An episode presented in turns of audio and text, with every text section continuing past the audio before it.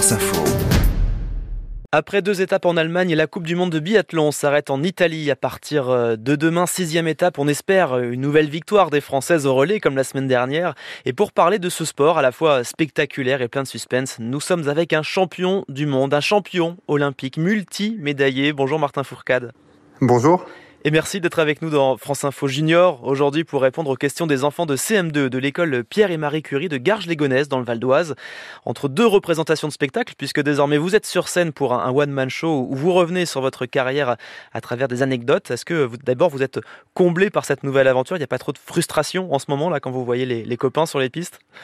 Non, j'ai eu euh, j'ai eu mon temps sur les pistes et je prends beaucoup de plaisir aujourd'hui euh, dans un rôle différent à regarder les copains à la télé et c'est très bien comme ça. Bon, je vous propose qu'on écoute tout de suite la première question posée par Elias. C'est qui ou c'est quoi qui vous a donné envie de, euh, de faire le biathlon? Alors moi j'ai grandi à la montagne dans une station de ski et j'étais un enfant qui était assez dynamique et du coup j'ai été attiré par le côté effort physique du ski de fond. Et puis le, euh, le, le côté tir m'intriguait beaucoup même s'il ne me réussissait pas bien. Et donc du coup c'est le défi du tir euh, à l'époque qui m'a donné envie d'en savoir plus sur ce, sur ce sport un peu particulier. Mohamed, c'est à toi. Vous préférez le ski ou le tir? Alors je préfère le ski euh, de, de, de, beaucoup parce que c'est c'est vraiment euh, on va dire la discipline de laquelle je viens. J'ai appris le tir qui n'était pas du tout mon point fort. J'ai appris à le maîtriser. Ça a été une grande fierté, un grand bonheur. Mais euh, si je ne devais en garder qu'un, je garderais le ski. Le fait de tenir une arme dans ses mains, c'était quelque chose d'un peu particulier pour vous, même si ce n'était pas pour tuer, évidemment? Alors moi, je l'ai vraiment jamais considéré comme une arme. Ouais. Euh, j'ai toujours vu ça comme un outil, comme un cycliste avec son vélo ou un musicien avec une guitare. C'est, c'était vraiment le, le, même rapport. Alors j'avais conscience de la dangerosité de l'outil, ouais. mais euh, je ne l'ai jamais associé à quelque chose de, de beaucoup plus trivial. Elias a une autre question à vous poser, Martin. Est-ce qu'il faut un bac ou quelque chose pour euh, passer le biathlon? Ça, c'est, ça, c'est une chouette question. Et non, il faut, euh, il faut être encadré avec un entraîneur qui va nous apprendre à, à manier l'arme, à respecter des règles de sécurité. C'est la première chose qu'on apprend quand on fait du biathlon. Mais euh, il n'y a, pas, a pas de diplôme particulier. Youssef maintenant. Quand vous ratez des cibles, il y a un terrain pour faire les pénalités ou vous refaites un tour de toute la piste? Alors heureusement qu'on refait pas un tour de toute la piste, mmh. parce qu'il faut savoir qu'en biathlon, un tour de piste, c'est en général à peu près 3 km, et un anneau de pénalité, c'est 150 mètres. Donc euh, quand on loupe une balle, on va faire un tour de pénalité qui fait 150 mètres et qui dure en général entre 20 et 25 secondes. Donc voilà, la pénalité en biathlon, une balle loupée, un tour de pénalité et ça fait 25 secondes à rattraper sur les skis si on veut gagner. Et puisqu'on parle de tour, c'est au tour de Wassim. Combien vous avez fallu d'entraînement pour être champion du monde alors là, c'est une question à laquelle je ne pourrais pas répondre. Beaucoup d'heures, beaucoup de travail.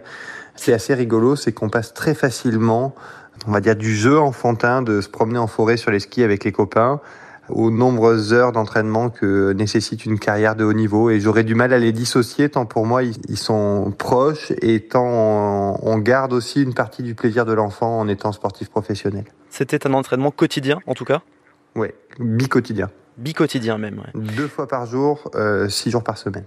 Nouvelle question pour vous Martin Fourcade, celle de Younes. Est-ce que vous avez déjà eu une blessure grave qui vous avait fait arrêter la compétition?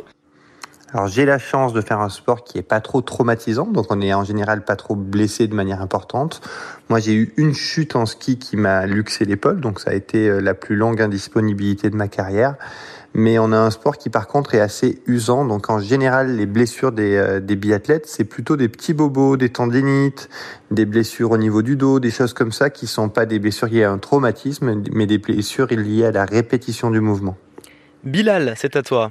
Est-ce que vous avez eu un, une relation amicale avec un concurrent contre vous hmm. Alors oui, les, euh, les meilleurs ennemis sont parfois des, très bons amis. Avec les étrangers, il y a parfois la barrière de la langue qui est compliquée à passer. Mais je crois que j'avais des, des, bonnes relations avec la plupart de mes adversaires internationaux et des relations très proches avec mes, mes coéquipiers en équipe de France, qui étaient aussi mes adversaires, parce que je fais un sport individuel et que la personne avec laquelle je m'entraîne toute l'année est aussi mon adversaire, et ça c'est quelque chose d'un peu particulier. On termine avec Soumaya. Est-ce que c'est vrai qu'il faut mettre euh, des autocollants euh, sur notre euh, visage pour pas se brûler la peau quand on fait du ski? Mmh. Alors ça, il faut vraiment qu'il fasse très froid pour le faire. Aux alentours de, des moins 15 degrés, c'est vrai que la, la, vitesse de déplacement sur les skis va renforcer la sensation de froid. Et donc, il y a des athlètes qui se mettent du scotch sur les joues, un scotch textile, pour éviter de se brûler les pommettes, les oreilles ou le bout du nez.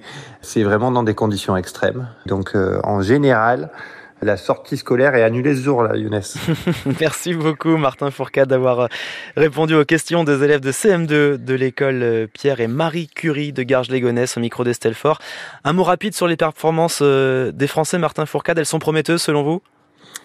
Les performances des Françaises qui sont exceptionnelles en ce début de saison et les performances des Français qui montent en puissance et je pense qu'ils ont à cœur de confirmer sur cette étape italienne d'Anterselva dans laquelle ils ont habituellement de très bons repères et je leur souhaite le meilleur pour cette semaine. Eh bien, on va les suivre euh, ce week-end encore pour cette euh, nouvelle étape de la Coupe du Monde de biathlon en Italie. Merci Martin Fourcade. On vous retrouve en tournée avec votre spectacle hors piste à Perpignan, Colmar, Bordeaux et Chambéry.